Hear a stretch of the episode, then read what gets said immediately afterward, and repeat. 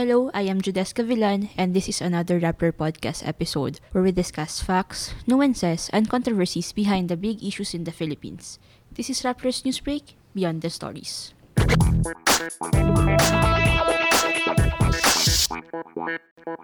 In this episode, we are going to discuss ang recent incident in the West Philippine Sea kung saan hinaras ang isang Filipino crude commercial ship na ang pangalan ay Green Aura by a vessel na nagpakilala bilang isang Chinese naval warship. Uh, nangyari ito malapit sa Scarborough Shoal noong na September 30. Kasama natin today ang defense reporter na rapper na si JC Cotinga, who was the first one to report on this incident. And he was able to talk to the Filipino ship captain na si Manolo Ebora. Hi JC, thanks for joining me today. Hello Jodes, salamat ha. Salamat And sa excited ako sa discussion na to kasi nagulat ang lahat nung lumabas yung story mo eh. Pero before I go into the other details, siguro yung first question ko is, ano nangyari during the confrontation? September 30 ng gabi yung incident. Pero nung gabing yun, apat na araw na silang naglalayag. So, the name of the ship is yung MT Green Aura. So, malaki siyang oil tanker. Nanggaling siya sa Thailand, tapos papunta sila ng China. So, interestingly enough, yung cargo nila na crude oil, gasolina basically, papunta ng China. Nung, dahil si Captain Manolo Ebora, katawagin natin siyang Captain Nolly Ah. kasi yun yung palayo niya. Si Captain Nolly, Navy reservist siya. So doon pa lang alam natin may nationalistic, patriotic streak talaga siya as a person. Oo. So sabi niya, since dadaan talaga ng West Philippine Sea yung ruta ng barko, idaan natin sa may malapit sa Scarborough Shoal. Kasi reported nga yung presence ng Chinese doon. So sa isip niya, dalawang bagay. Una, may right of innocent passage yung barko nila doon bilang international commercial ship.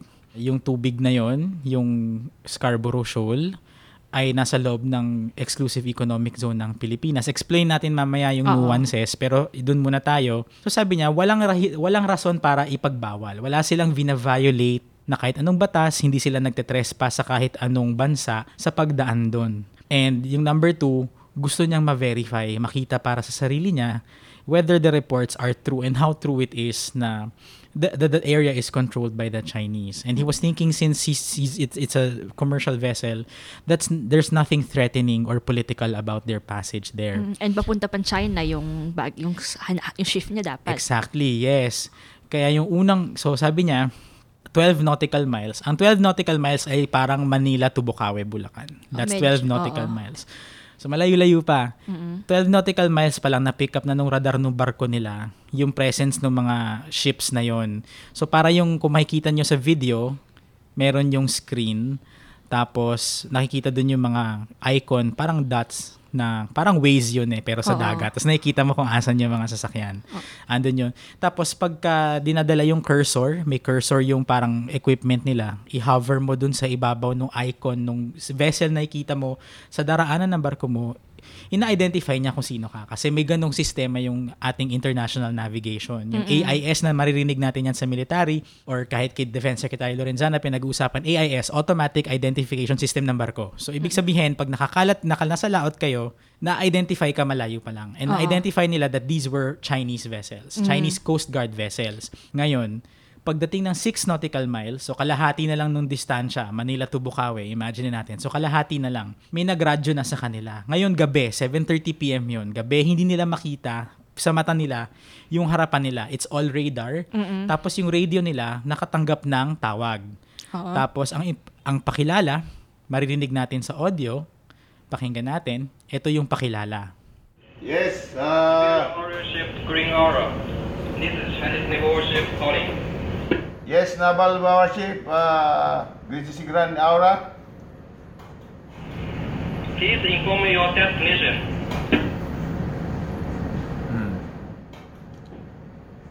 We going to China. So narinig nyo, ang pakilala is uh, Green Aura. This is Chinese naval warship. So yun ay nakakagulat dahil una, wala yun sa screen sa AIS. Ang Oo. sabi sa AIS, China Coast Guard lahat yon. Although may isa o dalawang barko na hindi lumag, lumalabas yung ID niya. Ang ibig sabihin nun, nakapatay yung AIS. Oh, Na- is that kung- allowed? Yon. Ah, good question. Salamat. Dahil Ah. pinoint out yan ng ating security officials nung makailang makaraang mga il- ilang buwan nung ang issue ay yung pagdaan ng mga warship ng China sa bansa natin Oo. na hindi na detect ng AIS o ng radar. Ibig sabihin, pinapatay. Bawal yon according to, hindi ako maritime law expert, pero sa pagkakaalam ko sa rules of navigation, dapat nakabukas yon Oo.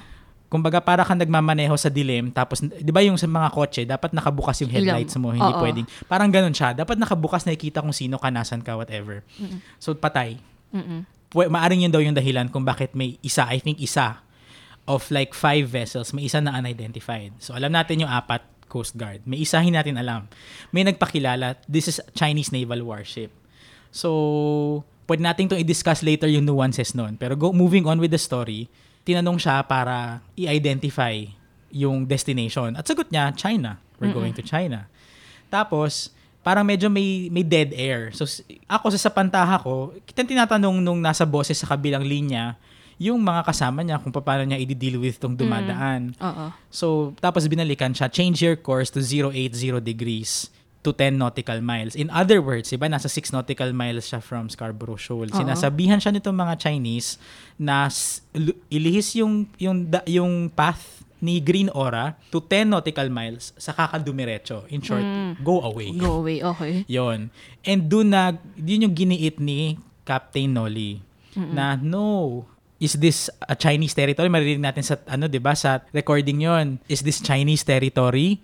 Kine-question niya kung by what authority siya pinapalihis dahil Oo. sabi niya is there uh, is there any reason maririnig natin siya tinatanong parang wala namang abiso na bawal dumaan dito na no sail zone ito as far as we are concerned maririnig din natin sa kanya yung paulit-ulit na sinabi ni Captain Nolly na we are making innocent passage kasi so, uh, let's listen to the recording yung sa part na yan, no? This is China Coast Guard. This area is under the jurisdiction of Chinese government. You should keep away from the this area. I just maintain my passage. Uh, how, how, how, how become this one is a Chinese territory? I just passing innocent. So you mean this is a Chinese? I think this is a Philippines uh, water. This is Scarborough. It's not a Chinese.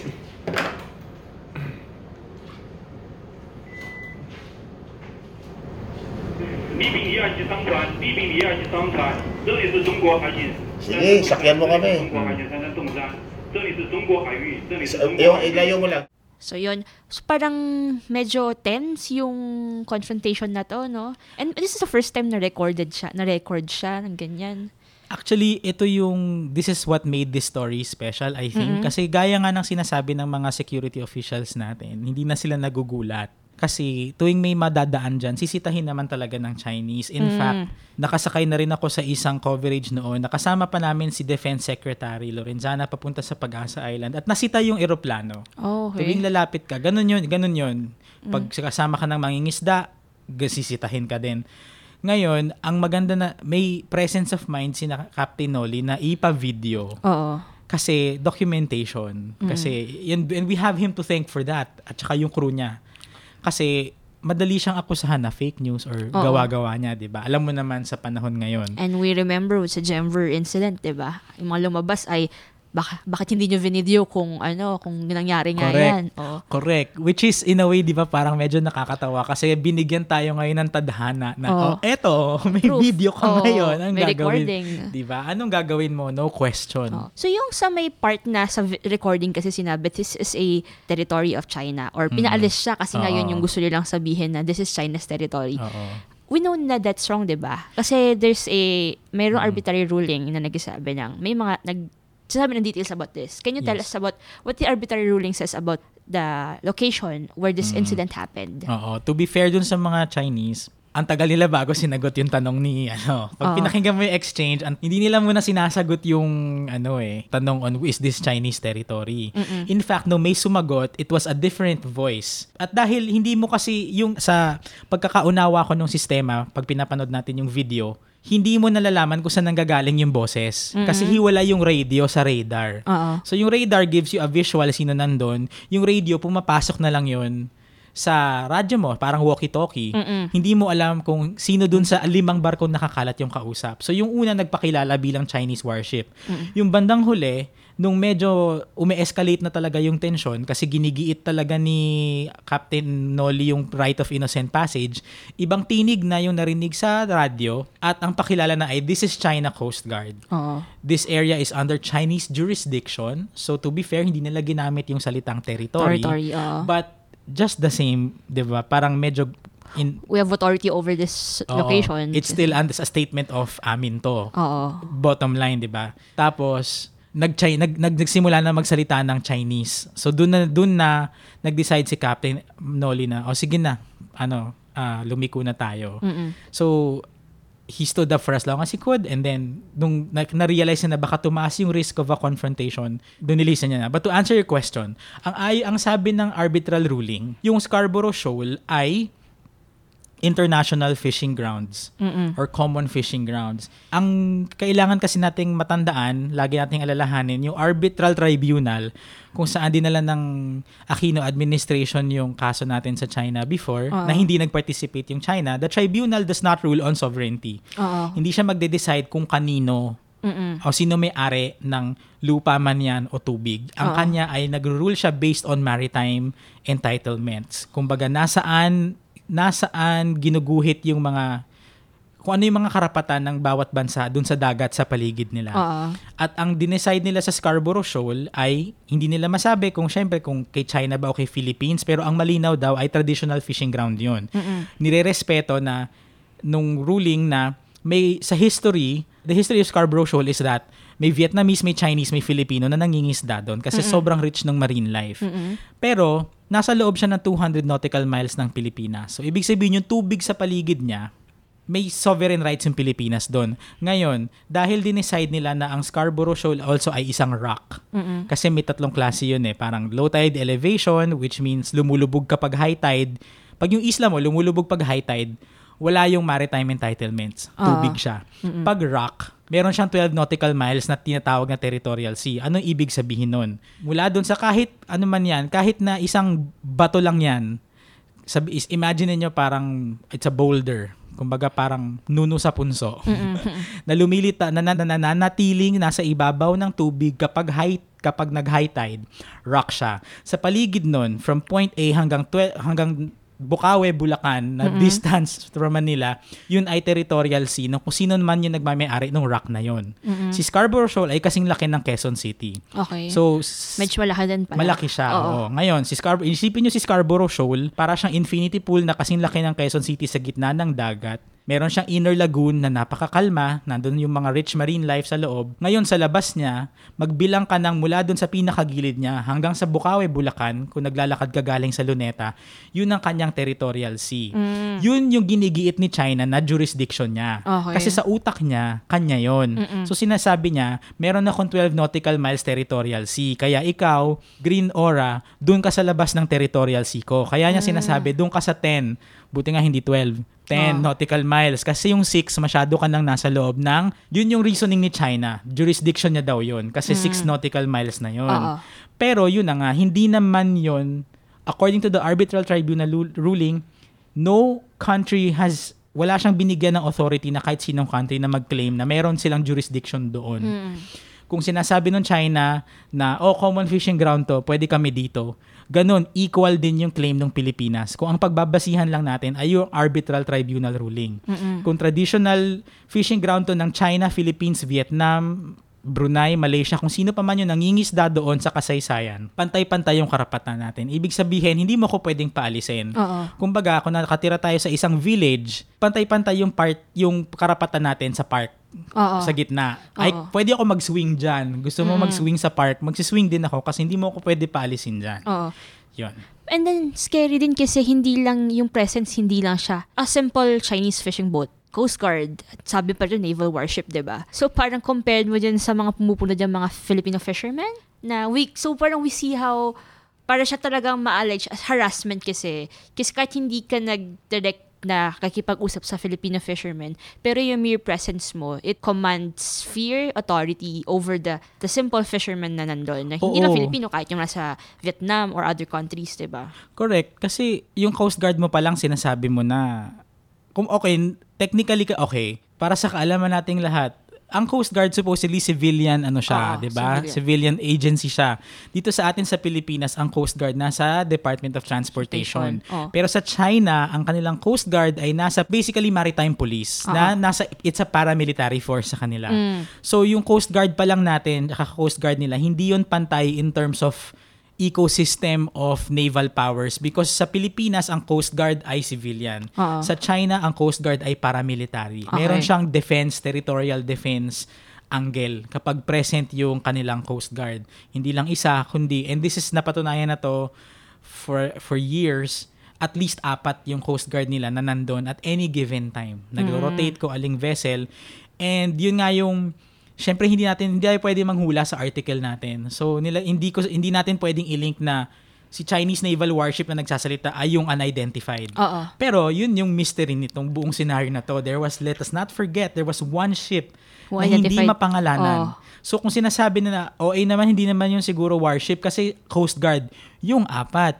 Let's not forget may isa na hindi nag-register yung pangalan. Na ang sabi ni Captain Noli, malamang patay yung AIS. And last time na merong barko, last time na narinig natin yung term na AIS na yan, was si Defense Secretary Lorenzana saying yung mga warships ng China nagpapatay ng AIS pag dumadaan sa tubig ng Pilipinas.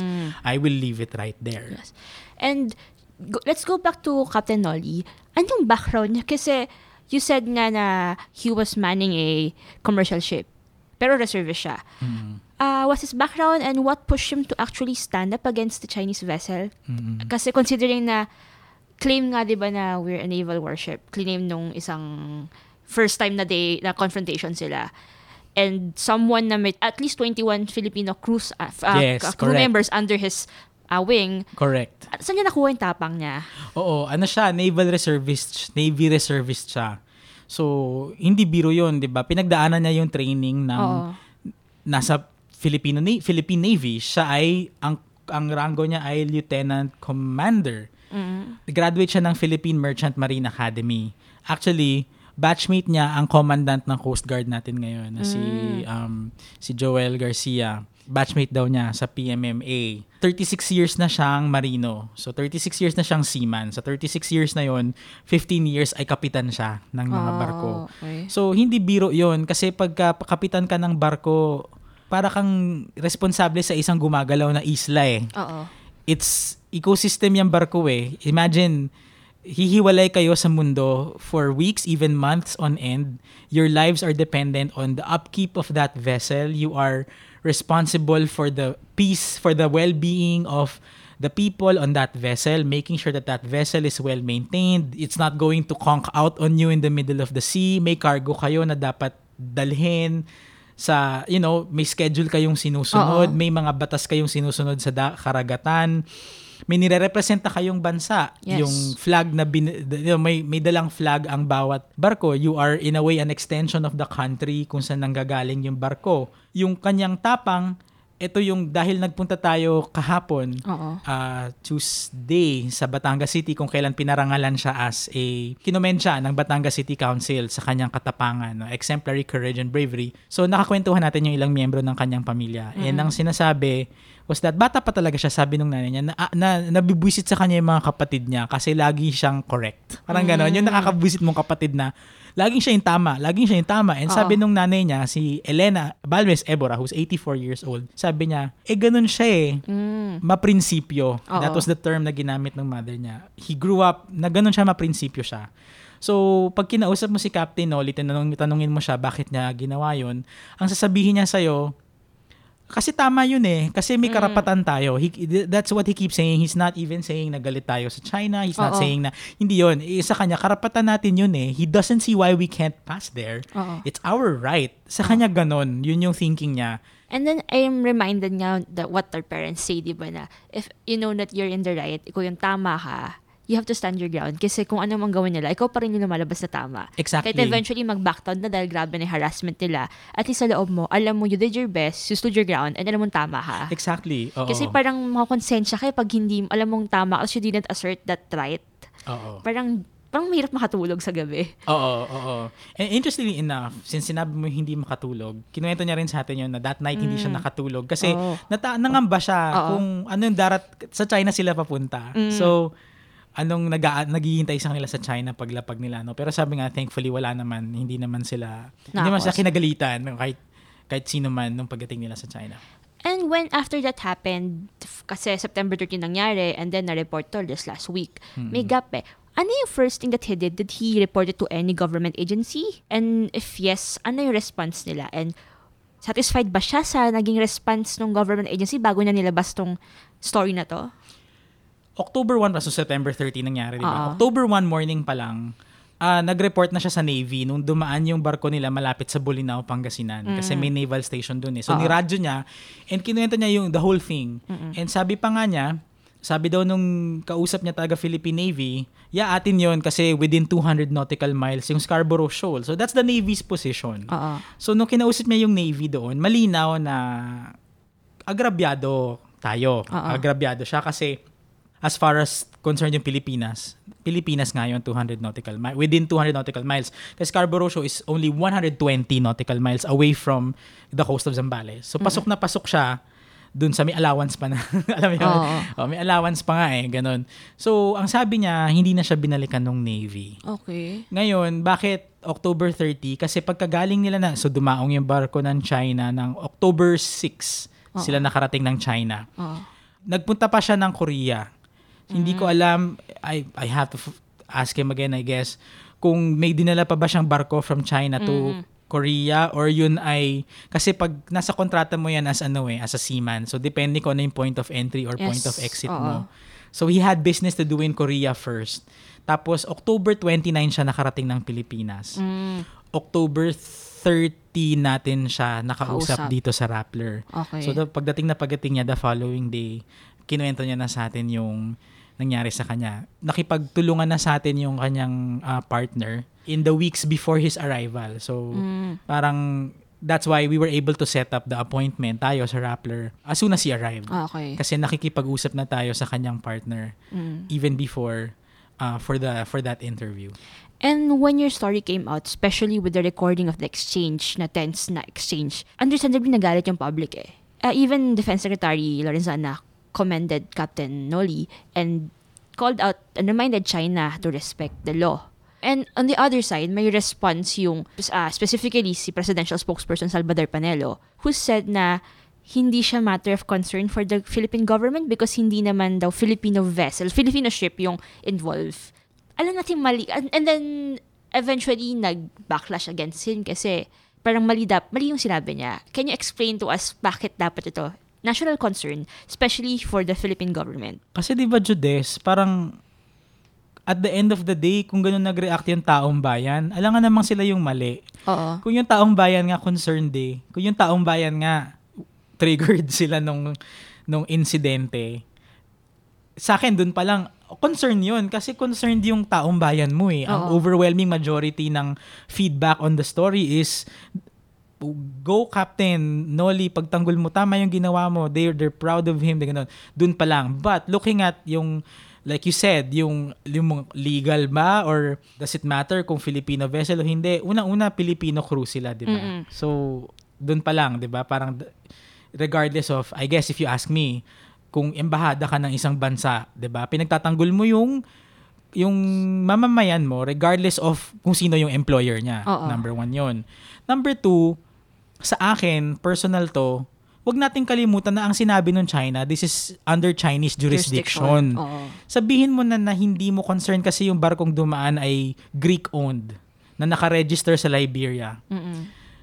Eh pero sinabi nung nangaharang sa teritoryo mo nangyari yung ano eh, yung insidente. Nakalimutan ko sabihin kanina na sa batas natin kasama ang Bajo de Masinloc which is the Spanish name of Scarborough Shoal Oo. sa tinatawag na regime of islands. Kumbaga addendum siya sa ating national territory. Oo. Hindi again um I will not say na li- legal expert ako dito. Basta ang alam ko, nakasulat sa batas natin na, kin- na kino-consider natin na bahagi ng territory natin, yung Bajo de Masinloc. And nandun siya sa Murillo Velarde map. Oo. Di ba nandun siya eh? Mm-mm. So, kumbaga, yung Chinese colonizers pa lang, kinonsider na nila na part of the Philippine colony si Scarborough Shoal. Mm-mm. So, dun pa lang, may kita mo na. So, hindi mo concern kasi tagalabas yung barko. Pero number one, tao mo yung involved na mamayan mo. Number two, sa teritoryo mo nangyari. Na ang sinasabi nung ng bully, gamitin na natin yung term na ng bully, the bully said it was his jurisdiction, her jurisdiction.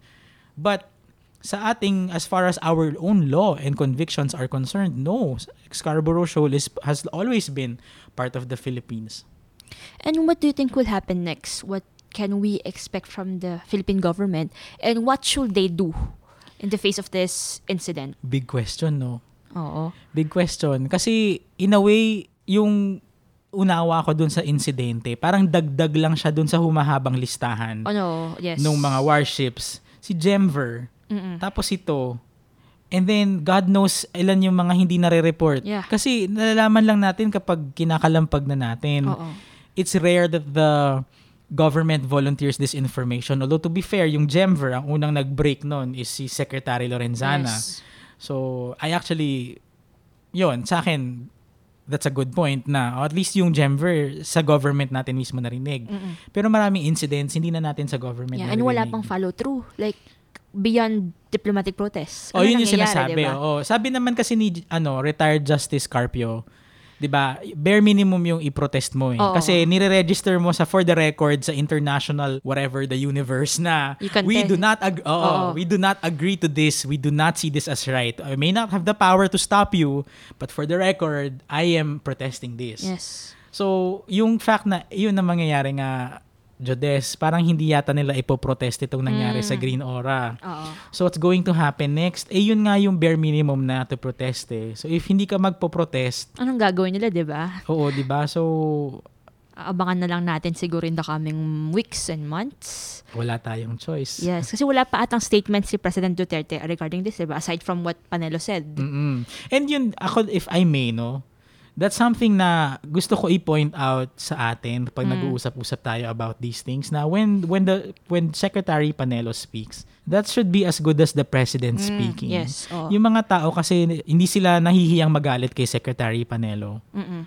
Doon sa mga ba- marami kasi mga sitwasyon na wala naman talagang maganda nang maisasagot eh. Sobrang kung sobrang absurd na nung nangyayari, 'di ba?